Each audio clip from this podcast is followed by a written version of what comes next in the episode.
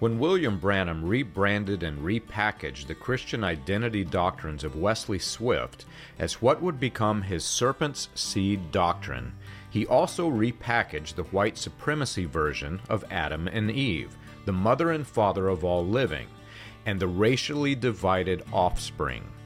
According to Branham cult leaders Lee Vayle and Raymond Jr. Jackson, Branham claimed that the serpent from the Garden of Eden was, quote, 10 feet tall and, quote, black as the ace of spades.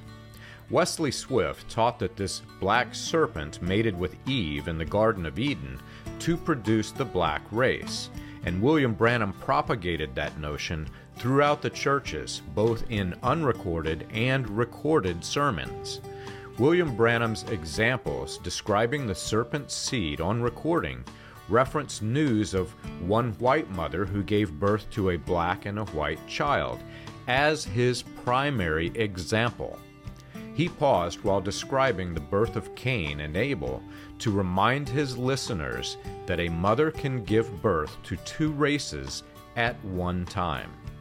Listeners who were able to follow the trail of breadcrumbs that Branham said on recording were fully aware that he was referring to Eve producing the black and white races through Cain and Abel.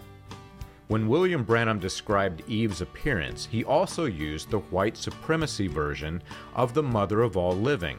According to Branham, Eve had blonde hair and great blue sparkly eyes. You can learn this and more on william-branham.org.